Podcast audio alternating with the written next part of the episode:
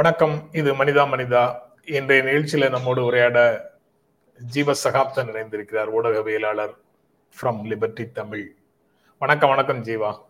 வணக்கம் சார் வணக்கம் சார். வணக்கம். அப்புறம் முதல் செய்தியாக தனியான விவசாய பட்ஜெட் தன்னிறைவான விவசாய பட்ஜெட்டாக இருக்கும் அப்படின்னு அமைச்சர் எம் ஆர் கே பன்னீர்செல்வம் சொல்லியிருக்கிறாரு. வேளாண் சட்டங்களை ஒன்றிய அரசு கொண்டு வந்த வேளாண் சட்டங்களை ஏற்க மாட்டோம். விவசாயிகளுடைய போராட்டத்திற்கு உறுதுணையாக இருப்போம் அப்படிங்கிறதையும் மீண்டும் உறுதிப்பட சொல்லியிருக்கிறாரு. எப்படி பார்க்குறீங்க? இது ஒரு தேவையான ஒன்றா பார்க்குறேன். தேர்தல் வாக்குறுதி இவங்க சொன்னப்பயே எல்லாராலையும் பாராட்டப்பட்டது. ஏன்னா நம்ம நாட்டில் ஒவ்வொரு செக்டாரையும் தனித்தனியா பார்க்க வேண்டிய தேவை இருக்கு. எல்லோருக்கும் எல்லாம் தெரிந்தது தெரிஞ்சிருந்தது கிடையாது. இன்னும் மீனவர்களுடைய பிரச்சனை என்னன்னு மீனவர் இல்லாத மக்களுக்கு பலருக்கு தெரியறது அப்படி ஒரு விஷயம் இருக்கும்போது விவசாயிகள் அந்த பகுதியை தனி மண்டலமாக வேளாண் மண்டலமாக அறிவிப்பதில் இருந்து எல்லாமே ஒரு அவசியமான ஒன்றா இருக்கு. அதை அரசு செய்யறதுங்கிறது பாராட்டுக்குரியது. பொதுவாக இந்த வேளாண் சட்டங்களை பொறுத்தவரையும் பஞ்சாப் ஹரியானா பிரச்சனை அப்படின்னு தான் இந்த அரசு கொண்டு போக முயற்சி செய்யறாங்க தொடர்ந்து அவங்களுடைய பேச்சுகளை பார்த்தீங்கன்னா பஞ்சாப் ஹரியானாவில் உள்ள மீடியேட்டர்ஸ் இடைத்தரகர்கள் தான் அதை நடத்துறாங்க. ஏன்னா அங்கதான் அவங்களுக்கு இந்த மண்டிகள் நிறைய இருக்கு. இப்ப தமிழ்நாட்டிலலாம் இது எந்த பாதிப்பும் இல்லை. கேரளால எங்கேயாவது போராடுறாங்களா? இப்படிங்கிற ஒரு செய்தியை வந்து தொடர்ச்சியா அவங்க பரப்புறாங்க. ஆனா அதற்கு இங்க உள்ள இடதுசாரிகள் இங்க உள்ள பல அமைப்புகள் இல்லைங்க நாங்களும் ஆதரவு தரோம்லாம் சொன்னாலும் அவங்க நம்ப மறுக்கிறாங்க. இந்த நிலையில் தமிழ்நாடு அரசு இங்க இருந்து வேளாண் சட்டங்களை நாங்கள் ஏற்க மாட்டோம் அப்படிங்கிறத ஒரு அழுத்தமாகவும் தனி பட்ஜெட் இங்கிருந்து விவசாயிகள் டெல்லியில போய் அந்த போராட்டத்துல கலந்துட்டு இருக்காங்கிறது வந்து பெரிய செய்தியாக வெளியில வரல. ஆஹ் வரல. அது பார்க்கும்போதே டெல்லியில் நடக்கிற போராட்டம் ஜந்தர் மந்தர் போராட்டம் சீக்கியர்கள் போராட்டம் பஞ்சாப் போராட்டம் ஹரியானா போராட்டம்ங்கிற மாதிரி கிட்டத்தட்ட அவருடைய பரப்புரை கொஞ்சம் வெற்றி பெற்றுச்சுன்னு தான் பாக்குறேன். அந்த போராட்டத்தை நம்ம பேசும்போதே டெல்லியில அந்த ஆதரிச்சு பேசுறவங்க கூட அந்த விவசாயிகளுக்கு நம்ம நிற்கணும் அப்படின்னு பேசுறாங்க ஒழிய நேரடியா தஞ்சாவூரை பாதிக்கக்கூடியதுன்னு பேசல. இதோட ஒப்பிடும்போது அங்க மண்டி விவசாயிகள் பிரச்சனை அதிகம்ங்கிறது உண்மைதான். ஆனால் இருந்தாலும் இது விவசாயிகள் பிரச்சனையா தான் பார்க்கணும். இந்த மாதிரி சட்டங்கள் நாளைக்கு எல்லோருக்குமே பெரிய அளவுல பாதிப்பு ஏற்படுத்தும். இந்த நிலையில் தமிழ்நாடு வந்து தனி நிதிநிலை அறிக்கையும் அதோடு இல்லாம எம்ஆர் கே பன்னீர்செல்வம் மாண்புமிகு அமைச்சர் அவர்கள் அப்படி தெரிவிச்சிருக்காரு பாத்தீங்களா? நாங்க ஏற்க மாட்டோம் அப்படிங்கிறதும். இது ஒரு ஒரு நல்ல உறுதியான செய்தியை இந்தியா முழுமைக்கும் கொண்டு போய் சேர்க்கும். நாட் ஒன்லி பஞ்சாப் பிரச்சனை இல்ல இது விவசாயிகள் பிரச்சனையா தான் நாங்க பார்ப்போம் அப்படிங்கிறத கொண்டு போய் சேர்க்கும் நான் நான் நம்புறேன். ஆமா. அதாவது ஆட்சிக்கு வந்ததற்கு பிறகு இது போன்ற அரசியல் நிலைப்பாடுகளை அதாவது தேவை கருதியோ தேவை இல்லாமலோ எல்லாரும் அடிக்கடி பேசிட்டு இருக்க வேண்டிய அவசியம் இல்லை அப்படிங்கிற மாதிரி ஒரு சூழலை முன்பெல்லாம் பார்த்திருக்கிறோம். அதாவது இது போன்ற விஷயங்களை தலைவர் மட்டும் பேசுவாரு. மற்றவங்க யாரும் இதை பற்றி எல்லாம் பேசவே மாட்டாங்க. ஆனா இப்போது வந்து அந்தந்த துறை சார்ந்த அமைச்சர்களே அங்கு இருக்கக்கூடிய எல்லா விஷயங்களையும் ரொம்ப ரொம்ப ஆமா ஆமா. அது நமக்கு இந்த மக்கள் முன்னாள் ஆட்சி தொடக்கத்துல இருந்தே பாக்குறோம் ஆட்சி தொடங்குறதுல இருந்தே அதனாலதான் என்னவோ தமிழ்நாடு அரசு என்ன செஞ்சாலும் சில பேர் இறையன்புக்கு நன்றி சொல்றாங்க. சில பேரு சேகர் பாபுக்கு நன்றி சொல்றாங்க. இந்த மாதிரியான விஷயங்களையும் நம்ம பாக்குறோம் அதுக்குள்ள நான் போக விரும்பல. ஆனா நீங்க அதை பாசிட்டிவான டோன்ல சொல்றீங்க. சிலர் வந்து இத ரொம்ப தெளிவா அப்படியா இதுக்கு காரணம் இறையன்பு தானே? அப்படின்னுங்கிற மாதிரி கொண்டு போறாங்க. சரி பாப்போம். அது அது வந்து தேவையில்லை அப்படின்னு தான் நான் நினைக்கிறேன். அதாவது நீங்க வந்து கட்சியை பாராட்ட வேண்டாம் கட்சியினுடைய தலைமையை பாராட்ட வேண்டாம். அரசு வந்து ஒரு ஜனநாயக அடிப்படையில செயல்படுகிறது என்றால் அது எந்தெந்த விதங்கள்ல ஜனநாயக ரீதியாக செயல்படுகிறதுங்கிறத சொல்லி அரசு தலைவரை பாராட்டலாம்ல நிர்வாக தலைவரை பாராட்டலாம்ல முதலமைச்சரை பாராட்டலாம்ல. ஒரு அரசியல் கட்சியாக திராவிட முன்னேற்ற கழகத்தை ஏற்க வேண்டாம். ஆனா இல்ல அது வேறு இது வேறு. இப்ப ஒரு அரசு செய்யறத பாராட்டுறதுன்னா கட்சியை பாராட்டுறதுங்கிற அர்த்தம் கிடையாது. அரசு வேறு கட்சி வேறு இல்லையா? அது இப்ப சில பேர் அத அரசியலா பாக்குறாங்க.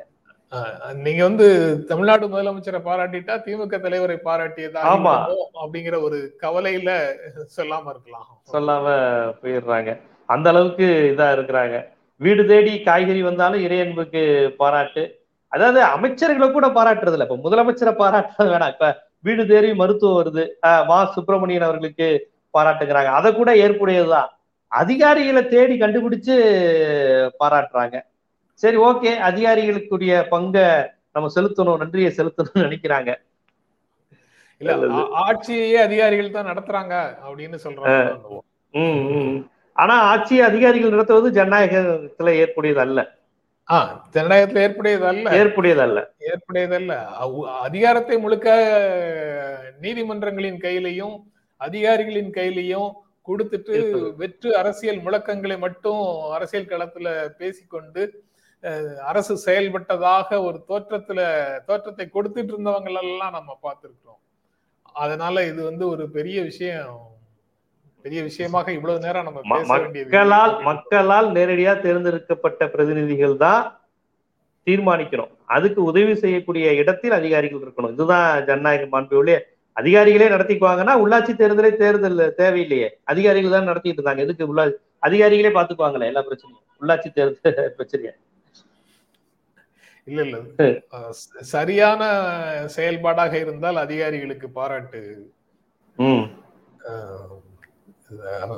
ஏதாவது தவறு நடந்து விட்டது என்றால் அதை வந்து அமைச்சர்களுக்கு அமைச்சர்களுக்கு முதலமைச்சருக்கு. அதுல அவர்களுக்கு பொறுப்பு. போயிடும். அவ்வளவுதானே. அஹ், இப்படியெல்லாம் நம்ம பேசிட்டு இருக்கிறதுனால அதிகாரிகள் இங்க சிறப்பாக செயல்படவில்லைங்கிற பொருள் அந்த டோன்ல நம்ம பேசல. இறையன்புல இருந்து எல்லாருமே. ரொம்ப சிறப்பான அனுபவம் வாய்ந்தவர்கள். அதை நம்ம மறுக்கல. ஆனா இங்க சில பேருடைய டோன் விமர்சனம் அதனுடைய உள் நோக்கம் என்ன அப்படிங்கறதையும் நம்ம சொல்ல வேண்டியிருக்கனால நான் சொன்னேன் சரி நீங்க வந்து சரி வேண்டாம். அதோட விட்டுருவோம். அடுத்த செய்திக்கு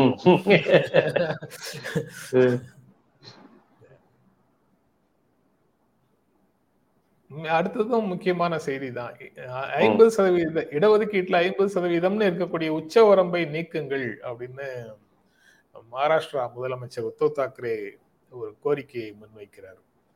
இது ஏற்கனவே நான் டெல்லி போயிருந்த போது பிரதமரை சந்திச்சு இந்த கோரிக்கையை நான் வைத்தேன் அப்படின்னு சொல்றாரு.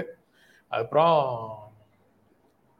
அந்த உச்சநீதிமன்றத்தில் இருக்கக்கூடிய அந்த ஐம்பது சதவீத உச்சவரம்பை நீக்குவதற்கு அரசு முயற்சி செய்யணும் அப்படிங்கிறத சொல்றாரு. அந்த அவர்களுடைய மராத்தா இடஒதுக்கீட்டை உச்சநீதிமன்றம் ரத்து செய்ததுக்கும் திரும்ப இந்த ஐம்பது சதவீத இடஒதுக்கீடு உச்சவரம்பு தான் பிரச்சனையாக இருக்குதுங்கிறதுனால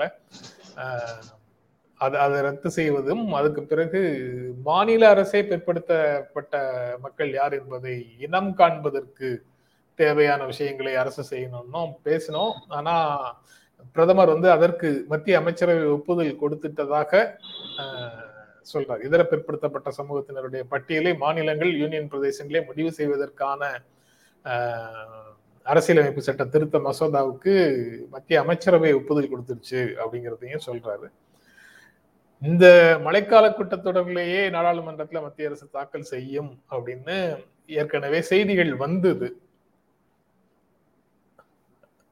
எப்படி பார்க்குறீங்க? கடைசியில அந்த அஹ், எ- எதிர்க்கட்சிகள் நடத்தக்கூடிய நாடாளுமன்றத்தில் நடத்தக்கூடிய போராட்டம் வந்து இந்த உச்ச. இந்த பிற்படுத்தப்பட்டோர் இனம் காணும் மாநிலங்களின் உரிமைக்கு எதிரான போராட்டத்தை அவர்கள் நடத்திட்டு இருக்கிறாங்கன்னு அதாவது அவர்கள் நாடாளுமன்றத்தை முடக்கவில்லை. ஒரு பிற்படுத்தப்பட்ட சமூகத்தை சேர்ந்த பிரதமர் நான் இருக்கின்ற காரணத்தினால் சமூக நீதியை முடக்கி இருக்கிறார்கள். ஏன்னா காங்கிரஸ் யாருடைய கட்சி என்று உங்களுக்கு தெரியும் இடதுசாரிகள் யாருடைய கட்சி என்று தெரியும். ஆனால் நான் ஏழை தாயின் மகன் ஒரு பிற்படுத்தப்பட்ட சமூகத்தை சேர்ந்தவன். இப்படியெல்லாம் பேசக்கூட வாய்ப்பு இருக்கு. அதனால இது ஆனா உண்மையிலே தாக்கரே பேசியிருப்பது வரவேற்புக்குரியது. ஸ்டாலின் அவர்கள் கொடுத்த கோரிக்கையிலையும் இது இருந்ததா நான் சொன்னேன். ஒரு ஒரு பிசி ஃபெடரேஷன் லீடர் வந்து என்கிட்ட பேசினாரு. ஒரு கோ கருணாநிதி அவர் பேசும்போது ஸ்டாலின் போய் ஒரு சில கோரிக்கைகள் கொடுத்தாரு இல்லைங்களா? அதுல இந்த கோரிக்கையும் ஒண்ணா. முதல்ல இந்த நீங்க எங்களுக்கு எதிரா நாடாளுமன்றமும் குடியரசுத் தலைவரும் தான் பிசி ரிசர்வேஷனை மாநிலத்தில் உள்ள பிசி ரிசர்வேஷனை தீர்மானிப்பாருங்கிற அந்த திருத்தத்தை நீக்குங்கன்னு முதலமைச்சர் மு க ஸ்டாலின் அவர்கள் சொன்னதா எனக்கு அந்த கோ கருணாநிதி சொன்னார். அந்த பிசி ஃபெடரேஷன் தலைவர் அவர். அவர் தான் எனக்கு சொன்னாரு. ஆக்சுவலி அது அவ்வளவு பெரிய செய்தியா வரல. எனக்கே அவர் சொல்லனா தெரிஞ்சிருக்காது. நான் ஃபோன் பண்ணி டவுட் தான் கேட்டேன். ஏங்க இதெல்லாம் முதலமைச்சர் கோரிக்கை கொடுக்க கூடாதான்னு கேட்டேன். இல்லைங்க கோரிக்கை கொடுத்துருக்காருன்னு அவர் சொன்னார். இத இதை வந்து அவங்க செய்யணும்னா என்ன பண்ணா நூத்தி இரண்டாவது சட்ட திருத்தம் அப்படின்னு அவங்க கொண்டு வந்து அந்த நேஷனல் பேக்வேர்டு கமிஷன் ஒன்று அமைச்சாங்க இல்லையா அதையே அவங்க கலைக்கணும் இல்லாட்டி மாற்றணும் அவங்க தேசிய பிற்படுத்தப்பட்ட ஒரு ஆணையம் அமைச்சதை திராவிட கழகம் உட்பட எல்லாருமே வரவேற்றாங்க. ஆனா அவங்க அமைச்சதே வந்து மாநில உரிமைக்கு ஆப்பு வைக்கதாங்கிறது பின்னாடிதான் தெரிஞ்சிச்சு. அது நூற்றி இரண்டாவது சட்ட திருத்தத்துல அவங்க அவர்கள் அமைத்த தேசிய பிற்படுத்தப்பட்ட ஒரு ஆணையத்தில் மாநில பிற்படுத்தப்பட்ட ஒரு ஆணையம் அது எதுவுமே செயலிழந்து போச்சு. எல்லாத்தையும் நீ அவங்க தான் தீர்மானிப்பாங்கங்கிற அளவுக்கு போய் இந்த ரோஹிணி ஆணையம்னு ஒரு கமிட்டி எல்லாம் அமைச்சாங்க. அதோட அர்த்தம் பிசி இருபத்தி ஏழு பெர்சன்டேஜ் பிசியை வந்து நாலு பங்கா பிரிக்க போறாங்க. ஒன்பது ரெண்டு ஏழுன்னு பிரிக்க போறாங்கன்னு ஒரு தகவல் சப் கேட்டகரியா அவங்க பிரிக்க போறாங்கன்னு இப்ப தமிழ்நாட்டுல எம்பிசி இருபது பெர்சன்டேஜ் பத்து புள்ளி அஞ்சு ஒன் இயர் ஏழு வந்து சிறுமரபினர் உட்பட சில சமூகங்கள் ரெண்டு புள்ளி அஞ்சு பெர்சன்டேஜ்ல இதர இருபது சாதிகள் பிரிச்சது இப்ப பிரச்சனை ஆகிட்டு இருக்கு. நூற்றி பதினஞ்சு சாதிகளுக்கும் நீங்க துரோகம் பண்ணிட்டீங்க. ஒரு சாதிக்கு மட்டும் பத்து புள்ளி அஞ்சுன்னு ஓடிக்கிட்டு இருக்கு. அது கொஞ்சம் ஸ்டாட்டிஸ்டிக்ஸ் எடுத்தாதான் நம்மளே இன்னும் கொஞ்சம் முழுமையா பேச முடியும். புள்ளி ஓரம் எடுத்தாதான் யார் பாதிக்கப்பட்டிருக்காங்கன்னு தெரியும். இதுல அவங்க நேஷனல் லெவல்ல இருபத்தி ஏழு பெர்சன்டேஜ்ல அவங்க பிரிக்கிறாங்களாம். யார வன்னியர்ல எந்த பிரிவில் சேர்க்கணும் கல்லர் எந்த பிரிவுல சேர்க்கணும் நாவிதர் எந்த பிரிவுல சேர்க்கணும் அவங்க பிரிச்சுக்குவாங்களாம். அதெல்லாம் எவ்வளவு பெரிய குழப்பம் வரும் பாருங்க. பஸ் முத அவங்களால அப்படி செய்யவே முடியாது. இந்தியா மாதிரி ஒரு பெரிய நாட்டுல அஸ்ஸாம்ல உள்ள ஜாதி தமிழ்நாட்டுல உள்ள ஜாதி கேரளா உள்ள ஜாதியை எந்த கேட்டகரி நீங்க எப்படி பிரிப்பீங்க?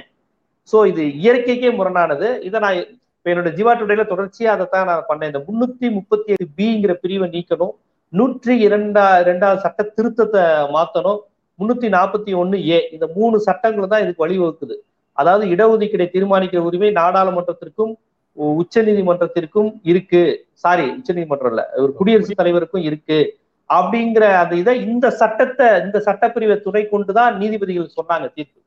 இப்ப நீதிபதி வந்து சும்மா சொல்லல. ஸ்டேட்டுக்கு அனுமதி கிடையாது. எல்லாத்தையும் நாங்க தான் தீர்மானிப்போம்னு உச்ச நீதிமன்றம் எதை வச்சு சொல்லுச்சுன்னா இந்த பிரிவு தான். இந்த பிரிவுன்னு ஒண்ணு உருவானதே அப்பதான் நிறைய பேருக்கு தெரியும். மராத்தா கேஸ்ல திடீர்னு வந்து உங்களுக்கு எல்லாம் கொடுக்கவே உரிமை கிடையாது மகாராஷ்டிராவுக்கு. அதை நாங்க தான் தீர்மானிக்கணும். அப்படின்னு அவங்க சொன்ன போதுதான் எப்படி அவங்க சொல்றாங்கன்னு பார்த்தா சட்டப்பிரிவு நூத்தி ரெண்டுல அவங்க திருத்தி இருக்காங்க ரெண்டாயிரத்தி பதினேழு பதினெட்டோ நினைக்கிறேன். முன்னூத்தி முப்பத்தெட்டு பி இப்படி பிரிவுகள் வந்திருக்கு. சோ இதை வந்து கொஞ்சம் லீகலா உள்ள போய் இதை வந்து பாஜக செய்யுது பாஜக பண்ணுது அப்படிங்கிற மாதிரி பண்ண வேணாம். ஏன்னா பாஜக நாங்க தொடர்ந்து ஆதரவா இருக்கோம்னு தான் சொல்லுவாங்க. நாங்க ஆன்டி பிசின்னு அவங்க சொல்லிக்கவே மாட்டாங்க. என்ன சொல்லுவாங்க? நீதிமன்றங்கள் இப்படி சொல்லிக்கிட்டே இருக்கும். நீதிமன்றம் அப்படி சொல்லிக்கிட்டே இருக்கும். அப்ப நம்ம சரியா லீகல் இஷ்யூவா உள்ள போய் இந்த சட்ட திருத்தத்தை நீக்குங்கன்னு சொல்லி போராடுவதுதான் சரியா ஒழிய ஏன்னா இது பிஜேபி எடுத்து நீங்க பேசுறது ராவா இருக்கும். பிஜேபி யாருக்கிட்ட என்ன சொல்லுவாங்க? இப்ப அண்ணாமலை கேட்டா நாங்க பிசிக்காக தான் இருக்கிறோம்னு சொல்லிட்டு போயிட்டே இருப்பாங்க. ஸோ நீதிமன்றத்தில் இந்த சட்ட பிரிவை மாத்தி இருக்கிறாங்க இந்த சட்ட திருத்தத்தை கொண்டு வந்திருக்காங்க. அந்த பிரிவுகளை நீக்க சொல்லி போராடணும். எனக்கிட்ட கேட்டா தாக்கரே வரவேற்கிறேன். இப்பதான் அவங்க அந்த ஐம்பது பர்சன்டேஜ் மேட்டர்லாம் வர்றாங்க. தமிழ்நாடு எப்பவோ அதை தாண்டிடுச்சு பேசிக்கிட்டு இருக்கிறாங்க. இப்பதான் ஐம்பது பர்சன்டேஜ் லிமிட்டுங்கிறதே இந்தியன் கான்ஸ்டியூஷன்ல இல்ல. நீதிமன்றங்களா சேர்ந்து இப்படி ஒரு விஷயத்த உருவாக்கிட்டாங்கிறத அங்க உள்ள பிசி லீடர்ஸ் எல்லாம் உணர ஆரம்பிச்சிருக்கிறாங்க. வெறும் மொழி வெறிய வைத்து சாமானிய அடுத்த மாநில மக்களை அடிப்பதை மட்டுமே அரசியல் அரசியலாக கொண்டிருந்த அந்த சிவசேனா நவ நிர்மன் சேனா போன்ற அமைப்புகள் கொஞ்சமாவது அந்த மாநில மக்களின் இடஒதுக்கீடு சமூக நீதினு ஏதோ ஒண்ணு ஒரு தேவையின் அடிப்படையில் ஏதோ பேச ஆரம்பிச்சிருக்கிறாங்க. அவங்களுக்கு இதுதான் தொடக்கம். ஏன்னா அவங்க இந்துத்துவாவினுடைய இன்னொரு குழந்தையா தான் இருந்தாங்க வலதுசாரியா இருந்தாங்க. இப்பதான் முத முதையா மராத்த தூய்மைவாதத்திலிருந்து விலகி மராத்தா சமூக மக்களின் இடஒதுக்கீடு தொடர்பா சிந்திச்சிருக்கிறாங்க. இது ஒரு நல்ல முதற்படியா பாக்குறேன். இது தமிழ்நாடு முழு இந்தியா முழுவதும் இந்த கோரிக்கை வந்து பரவணும்னு நான் பாக்குறேன். ஐம்பது பர்சன்டேஜுக்கு மேல போகக்கூடாதுங்கிறது சமூக அநீதி அப்படிங்கிறது ஐம்பது பர்சன்ட் லிமிட்டை நீக்கணுங்கிறது ஒரு நல்ல கோரிக்கையா நான் பாக்குறேன். அடுத்த செய்தி தமிழ்நாடு குறித்து பேசுங்கள் அப்படின்னு பாரதிய ஜனதா கட்சியினுடைய தலைவர் அண்ணாமலை தமிழ்நாடு தலைவர் அண்ணாமலை சொல்றார். அதாவது நாடாளுமன்ற முடக்கத்துக்காக அங்க வந்து பெகாசஸுக்காகவோ அல்லது வேளாண் போராட்ட சட்டங்களுக்காகவோ நீங்க ஏன் போட்டு நாடாளுமன்றத்தை முடக்கிட்டு இருக்கிறீங்க? நாடாளுமன்றத்தை நடக்க விடுங்க தமிழ்நாடு பற்றி அங்க பேசுங்க தமிழ்நாட்டினுடைய பிரச்சனைகளை பேசு பேசுங்கன்னு தமிழ்நாட்டிலிருந்து தேர்வு செய்யப்பட்டு போயிருக்கிற நாடாளுமன்ற உறுப்பினர்களுக்கு ஒரு அறிவுறுத்தலை கொடுக்கிறார். எப்படி பார்க்கிறீங்க? தமிழரா நான் ரொம்ப தலை நிமிடுறேன் ரொம்ப பெருமைப்படுறேன் மகிழ்ச்சி அடைகிறேன் ஏன்னா அவர் தமிழ்நாட்டை பத்தி பேசுங்கன்னு அவரு சொல்லியிருக்கிறாரு. கொஞ்ச காலத்துக்கு முன்னாடி தமிழ்நாட்டிற்காக காவிரிக்காக உண்ணாவிரதம் இருந்திருக்கிறாரு. இப்ப வந்து இப்ப இவருடைய கோரிக்கையை நான் அப்படியே ஏற்றுக்கொண்டால் நான் கொண்டாட தானே வேணும். தமிழ்நாட்டுக்காக பேசுங்கன்னு அவர் சொல்றாரு. அதுல அதுல உங்களுக்கும் மாறுபட்ட கருத்து இருக்காது எனக்கு இருக்காது. ஆனால் அப்படி சொல்வது மூலமா அவர் என்ன சொல்றாரு? பெகாசஸ் விஷயத்த பேசாதீங்கிறாரு. தமிழ்நாடுங்கிறது அங்க மேற்பூச்சு வேலை. அதனுடைய கண்டென்ட் வந்து பெகாசஸ் இஷ்யூவை பேசாதீங்க. வேளாண் சட்ட திருத்தத்தை பேசாதீங்க. இதெல்லாம் நமக்கு சம்மந்தம் இல்லாத விஷயம் அப்படிங்கிற அந்த அந்த ரெண்டும் தமிழ்நாடோடு ரொம்ப நெருங்கி பிணைந்த விஷயம். தமிழ்நாட்டை பாதிக்கிற விஷயம். இந்தியாவின் மாநிலம் என்ற விதத்துல இங்கு இருக்கக்கூடிய மனிதர்களும் உளவு பார்க்கப்பட்டார்கள் அல்லது வேவு பார்க்கப்பட்டார்கள். இவர்களுடைய தொலைபேசியும் அதாவது உத்தேச வேவு பட்டியல்ல வந்து இருந்தது அப்படிங்கிற மாதிரி இருக்கும்போது எப்படி தமிழ்நாடு மட்டும் இதுல தனித்து இருக்க முடியும் அப்படிங்கிறது தமிழ்நாடு தனித்து இருக்க முடியுமாங்கிற ஒரு கேள்வி. இன்னொன்னு எந்த இந்த பிரச்சனையில தமிழ்நாடு தலையிடலைன்னா அது வட இந்திய பிரச்சனை அல்லது இந்தியாவின் பிற பகுதி பிரச்சனைன்னு ஒரு தேசிய தலைவரான அண்ணாமலை சொல்றாரா? தமிழன் தமிழனா இருந்துக்கோங்கிறாரா? இது வந்து அவங்களுடைய தேசிய கொள்கைக்கு ஏற்புடையதா? எப்ப பார்த்தாலும் தமிழன் தமிழன் சொல்லாதீங்கடா இந்தியன் சொல்லு நமது பாரதம் சொல்லு நீங்க தானே சொல்றீங்க. இப்ப இந்தியாவில் பிற மாநிலங்கள் எல்லாம் கொதிப்பா இருக்குமா? தமிழ்நாடு மட்டும் ஒருவேளை நீங்க எல்லாரும் பேசாதீங்க அதை நாங்களே பேசிக்கிறோம் அப்படின்னு சொல்றாரு? அதான் அதுதான் அர்த்தம் அதுக்கு வேற அவங்கதான் தெளிவா பதில் சொல்றாங்களே சார். பெகாசஸ் நாங்க வாங்கல. அப்புறம் யார் சொல்லியிருக்கா? உள்துறை அமைச்சர் அமித்ஷா சொல்லிட்டாரு. அப்புறம் பெகாசஸ் அந்த நிறுவனமே சொல்லிருச்சு சிறு நிறுவனமே. நாங்க கொடுக்கலன்னு. அவ்வளவுதான் முடிஞ்சு போச்சு பஞ்சாயத்து. இதை ஏன் ராகுல் காந்தி பிரச்சனை எடுக்கிறாரு? திருவண்ணாமலை ஏன் அமளி பண்றாங்க. இதை ஏன் நீங்க அது மட்டும் இல்ல அவங்க என்னென்னமோ சொல்றாங்க. அவங்க சொன்ன பதிலாம் பிற நாடுகள்லயும் இந்த பெகாசஸ் விவகாரம் போயிருக்கு பிற நாடுகள்லயும். அங்க உள்ள எதிர்கட்சிகள் இப்படி நடந்துக்கலையா? இத சொல்றாங்க. இங்க உள்ள காங்கிரஸ் திருவண்ணாமலை தான் இப்படி நடந்துக்குது. அங்க உள்ள எதிர்கட்சி எல்லாம் இப்படி நடந்துக்கல. நீங்க தான் இப்படி பெரிய பிரச்சனையாக்குறீங்க அப்படின்லாம் சொல்றாரு. அதாவது அங்க உள்ள எதிர்கட்சிகள் இப்படி நடந்துக்கல. வேற சில நாடுகள்ல வந்து அங்க இருக்கக்கூடிய ஆளும் கட்சி உடனடியாக விசாரணைக்கு ஏற்பாடு செய்யுது. அது அத எதிர்கட்சிகள் கோட் பண்றாங்கல்ல? இங்க வந்து மேற்கு வங்க மாநில முதலமைச்சர் அதுக்கு விசாரணை போடுறாரு. இது இது என்ன எப்படி சொல்றது? இந்தியாவினுடைய ஒரு பிரச்சனைக்கு ஒரு ஸ்டேட்டோட சிஎம் வந்து நான் வேணா விசாரணை கமிட்டி அமைக்க வாங்குற மாதிரி போறாங்க அவங்க. மாநிலத்தின் மாநிலத்தில் இருக்கக்கூடிய மக்களை வந்து யாராவது கண்காணித்தார்களா? யாராவது பார்த்தார்களா அப்படிங்கறத அறிந்து கொள்வதற்கான ஒரு ஒரு ஒரு மாநில முதலமைச்சரே இப்படி யோசிச்சா அப்ப இந்தியா எப்படி யோசிக்கணும்? ஒன்றிய அரசு எப்படி யோசிக்கணும்? அதை விட வீரியமான இருக்கணும். இந்த மாதிரி இந்த இந்த பிரச்சனைகளை எழுப்பாதீங்க. கேட்டா நீ தமிழனாயிரு தமிழ்நாட்டுக்காரனாயிருன்னு அவர் சொன்னாருன்னா அதுக்கு என்ன அர்த்தம்? எதை மாற்றுவதற்கு எதை அவர்கள் கொண்டு வருகிறார்கள் அப்படிங்கிறத நம்ம புரிஞ்சுக்கணும். ஏன் இல்ல ரொம்ப பாசிட்டிவாக நீங்க ஆரம்பிச்சீங்கல்ல. அதாவது பாரதிய ஜனதா கட்சி எம்பிக்கள் யாருக்காவது சொல்றாரா அப்படின்னு பார்த்தா இல்ல. தமிழ்நாட்டில இருந்து போன திமுக எம்பிகளுக்கும் திமுக கூட்டணி கட்சிகள் எம்பிகளுக்கும் தான் சொல்றாரு. அங்க அப்படிதான் கத்திக்கிட்டு இருப்பாங்க. நீ தமிழர்களுக்கு என்ன வேணுமோ அதை பேசு அப்படின்னு. ஏன்னா நீட்டு நீட்டுக்கு வேணான்னு தமிழ்நாட்டுல குரல் கொடுக்குறாங்க அதை பேச சொல்றாரா? புதிய கல்விக் கொள்கை வேறான்னு பேச சொல்றாங்க அதை கொடுக்க சொல்றாரா? ஜிஎஸ்டி வரியை கேளுங்க. மோடிட்ட சத்தமா கேளுங்க. சத்தம் போட்டு கேட்டாதான் மோடி தருவாரு. அந்த நிலுவத்துறையெல்லாம் உடனே தர சொல்லுங்கிறாரா ஜிஎஸ்டி கவுன்சிலே வேணான்னு தமிழ்நாடு மக்கள் சொல்றாங்களே அதை வந்து கேட்க சொல்றாரா என்னன்னு தெரியல. அதையும் சொல்லியிருந்தா நல்லா இருக்கும் அதுவும் தமிழ்நாட்டோட குரல் தான். அடுத்த செய்தியாக ஏழைகளுக்கு நீதி கிடைக்க வேண்டும் என்பதை காவலர்கள் அறியும்படி செய்ய வேண்டும் அப்படின்னு உச்ச நீதிமன்ற தலைமை நீதிபதி எம்பி ரமணா நீதிபதி எம்பி ரமணா வந்து சொல்லியிருக்கிறாரு. இது தவிரவும் இன்னும் நிறைய விஷயங்கள் சொல்றாரு. டார்ச்சர் காவல்துறையில டார்ச்சர் நடக்குதுங்கிறது ரொம்ப கவலை தரக்கூடியது. அதனால எந்த மாதிரியான சேவைகளை கைதிகள் பெற முடியும் அப்படிங்கிற விழிப்புணர்வை தேசிய சட்ட சேவைகள் ஆணையம் காவலர்கள் ஏற்படுத்தணும். இந்த விவரங்கள் அடங்கிய போர்டு பதாகைகள் எல்லாம் வந்து காவல் நிலைய வளாகத்திலேயும் சிறை வளாகத்திலையும் வச்சிருக்கணும். அப்படின்னு சொல்லிட்டு ரொம்ப ரொம்ப பொருள் பதிந்த ஒரு வாக்கியமும் அதுக்குள்ள இருக்கு. கடந்த காலம் எதிர்காலத்தை தீர்மானிப்பதை அனுமதிக்க கூடாது அப்படின்னு ஒரு சென்டன் சொல்றாரு. ரமணா அவர்களுடைய சமீப பதிவுகள் எல்லாமே ரொம்ப இந்த தேசத்தை நேசிக்கிற எல்லோரும் ஏற்றுக்கொள்ளக்கூடியதா இருக்கு அவருடைய கருத்துக்கள். அதுவும் அவர் வந்து எல்லாரோடையும் சட்ட நுணுக்கங்கள் தெரிந்தவர் ஒரு நீதிபதியா இருந்தவர்ங்கிற அடிப்படையில லீகலாவும் அணுகிறாரு எத்திக்ஸ் படியும் அணுகிறாரு. அதிகார வர்க்கத்தை நோக்கி துணிச்சலா கேள்வி கேட்கிறாரு. அதுல உள்ள பிரச்சனைகள் என்ன? நம்ம மக்களை வந்து கடமையை செய்யணும் சொல்வதற்கு முன்னாடி நாம எப்படி இருக்கோங்கிறத அதிகார வர்க்கத்தை நோக்கி அவர் தொடர்ந்து கேள்வி கேட்கிறார். உங்களுக்கு நினைவுக்கு ஒரு மூன்று வாரத்துக்கு நாலு வாரத்துக்கு முன்னாடி கூட அந்த மம்தா பானர்ஜி ஆட்சி அமைஞ்ச உடனே அங்க குடியரசுத் தலைவர் ஆட்சியை கொண்டு வருவதற்கு பாஜக முயற்சிக்குதுன்னு ஒரு தகவல் வந்தது. இப்ப அப்படி இல்லை. ஏன்னா அந்த தேர்தல் முடிஞ்சோன்னா ஒரு வன்முறை வந்துச்சு வெஸ்ட் பெங்கால்னு. அப்ப நான் ஆர்கே சார்ட்ட பேட்டி எடுத்தேன். நம்ம ஆர்கே ராதாகிருஷ்ணன் சார்ட்ட. அவர் அப்ப சொன்னாரு என்ன சார் அப்படி ஒரு முயற்சி நடக்குதுன்னு கேட்டப்ப அவர் சொன்னாரு ரமணா இருக்கிற வரையும் அதெல்லாம் நடக்காது அப்படின்னாரு. ஸோ அந்த நீதிபதியினுடைய செயல்பாடுகள் மீது அவரு ஒரு அறத்தோட இருப்பாரு. ஒரு மக்களாட்சி மாண்புகளை மதிக்கக்கூடியவர் அப்படிங்கிறதுக்கு மூத்த பத்திரிகையாளர் ஆர்கே சொன்ன அந்த விஷயத்த நான் உதாரணமா சொல்றேன்.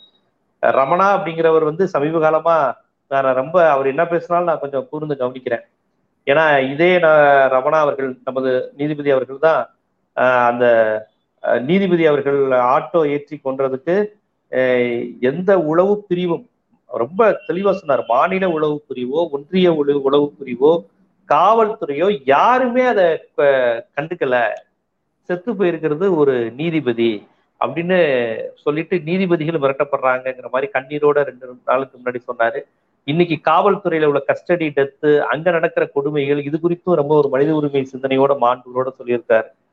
ஆகவே சொல்கிறவர் காங்கிரஸ்காரரா இடதுசாரியா திமுகவான்னு பார்க்காம சொல்கின்ற அந்த உச்ச நீதிமன்ற நீதிபதி மரியாதைக்குரிய ரமணா அவருடைய கருத்தை தயவு செய்து ஆளும் கட்சி கவனத்தில் எடுத்துக்கணும்.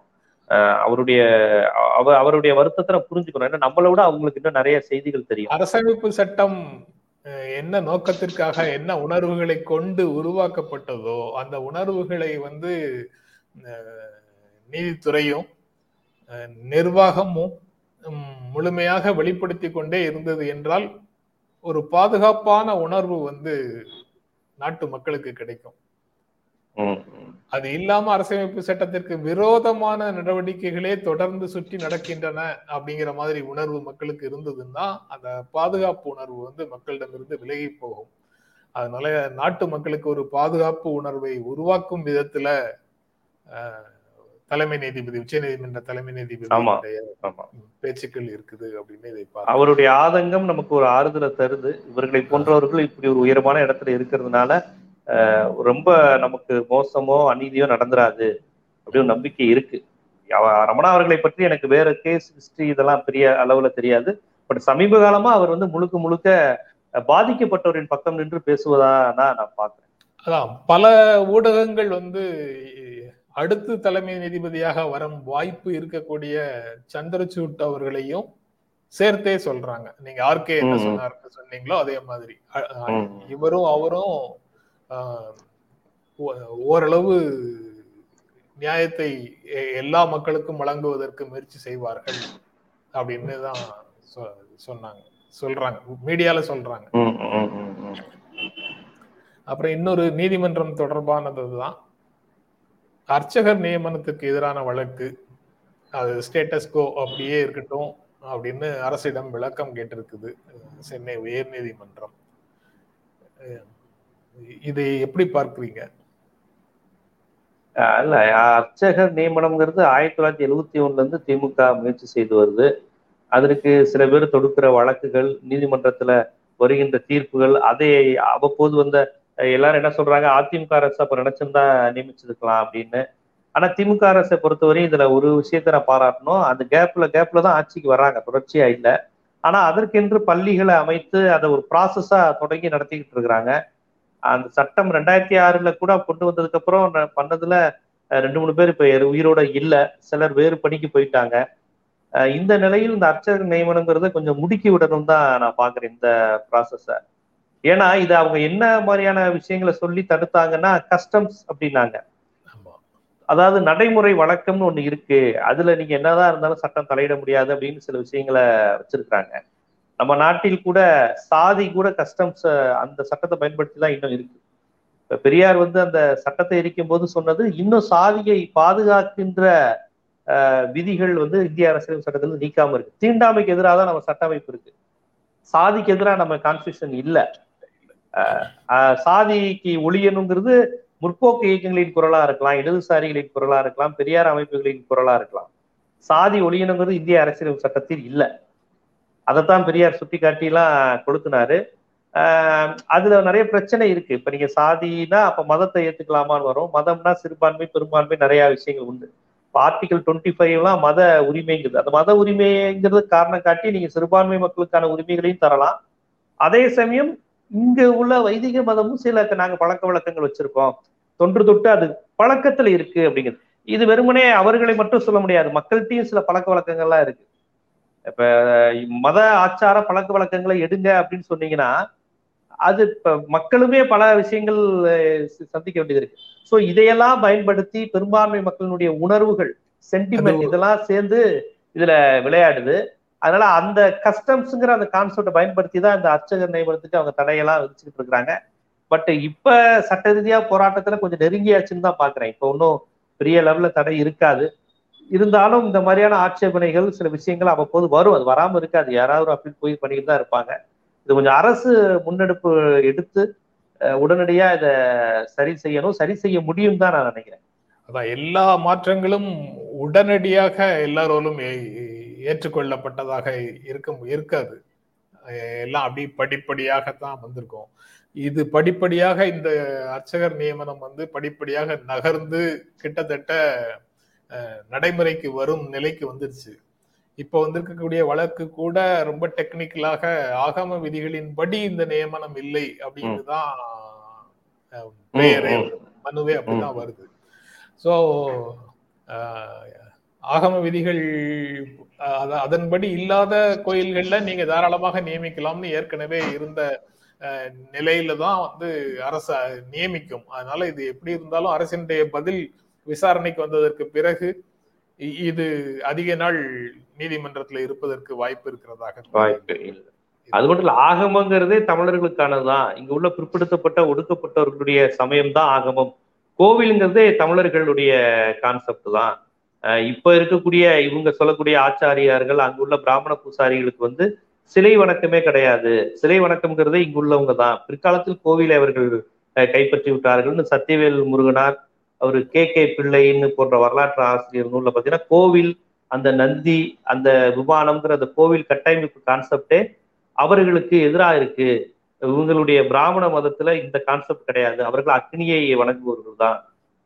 இந்த இறந்தவர்களை வணங்கக்கூடிய இந்த சிலை வைத்து சிலை வழிபாடுங்கிறதே அவர்களுக்கு உடன்பாடு இல்லை. அவர்களுக்கு எதிரானதுதான் அப்படிங்கிற மாதிரி எல்லாம் சொல்றாங்க. அது கொஞ்சம் அந்த நுணுக்கமா படிச்சவங்கள்ட்ட தான் அது கேட்கணும். இப்போ சத்தியவேல் முருகனாரா இருக்கட்டும் கே. கே. பிள்ளையாக இருக்கட்டும். நான் சொல்றவங்க வந்து பெரியாரிஸ்டுகள் கிடையாது. அந்த கடவுள் நம்பிக்கை கொண்ட அந்த தமிழ் சைவ பற்றாளர்கள் வைணவ பற்றாளர்கள் இப்போ கலையரசின்னு ஒரு சைவ பற்றாளர் அம்மையார் அவர்களும் கூட அதை தான் சொல்றாங்க அவங்களாம் பெரியாரிஸ்ட் கிடையாது. பெரியாரையும் அவங்க ஏற்க மாட்டாங்க. பெரியாரையும் கொஞ்சம் பக்தி பார்வையில இருந்து பார்க்கும்போது பெரியாரையும் விமர்சிக்கக்கூடியவங்க தான். ஆனா அவர்கள் அதுதான் சொல்றாங்க. இந்த இந்த கான்செப்டே எங்க கான்செப்ட்ங்கிறாங்க சிவன்கிறது எங்க கடவுள் முருகனுங்கிறது எங்க கடவுள் இந்த பாசுரம் இந்த இந்த ஆகமம் இப்படிங்கிறதே எங்கது அப்படிங்கிற ஒரு கான்செப்டும் இருக்கு. கோவில் ஆகமங்கிறதே அவங்களுக்கு கிடையாது. பிற்காலத்துல அவங்க கைப்பற்றிட்டாங்க அப்படிங்கிற மாதிரி ஒரு கான்செப்ட் இருக்கு. நான் என்ன கேட்கிறேன்? இந்த தர்க்கம் நியாயம் இதெல்லாம் தாண்டி இப்ப இந்த அடிப்படையில அவர்களை வெளியே நிறுத்துறது அவர்கள் அடிப்படையில தமிழர்களை வெளியே நிறுத்துறதுங்கிறத தாண்டி இன்னைக்கு நம்ம கான்ஸ்டியூஷன் லாக்கு முன்னாடி வந்துட்டோம். அதனால் இதில் வந்து நம்ம இப்ப என்ன பார்க்கணும்னா தமிழர் பாயிண்ட் ஆஃப் வியூல வந்து அப்ப இத்தனை காலம் இல்லாத பிராமணர்களை வெளியே நிறுத்தலாமா அப்படின்னு நான் சொல்ல வரல. இவ்வளவு காலம் வெளியே நிற்கிற தொண்ணூத்தி ஏழு பர்சன்டேஜ் உள்ள கொண்டு வரதுக்கான வேலைகளை நம்ம பார்க்கணும். அதுக்கு இவர்களுடைய வாதங்கள் சட்டவாதமா இருந்தாலும் சரி வரலாற்று ரீதியாகவும் சரி ஆய்வுகள் இருந்தும் சரி இவங்க எடுத்து இத சரி செய்யணும். அது அப்படிதான் நான் ஒரு பொதுவான பார்வையாளரா பாக்குறேன் ரொம்ப நன்றி ஜீவா. நிகழ்ச்சியில கலந்து கொண்டு உங்களுடைய கருத்துக்களை பகிர்ந்து கொண்டதற்கு எங்கள் நெஞ்சார்ந்த நன்றி. மிக்க நன்றி சார் மிக்க நன்றி. நிகழ்ச்சிய நேரலையில பார்த்துட்டு இருக்கிற நண்பர்களே உங்களுக்கும் எங்கள் இருவரின் அன்பும் நன்றியும். மீண்டும் சந்திப்போம். நன்றி. வணக்கம். எங்களுடைய வீடியோ உங்களை நேரடியாக வந்து சேரணும்னா ஜென்ரா மீடியாவை சப்ஸ்கிரைப் பண்ணுங்கள் இது குறித்த அப்டேட்ஸ் உங்களை வந்து சேர்வதற்கு பெல் ஐக்கானை கிளிக் பண்ணுங்கள்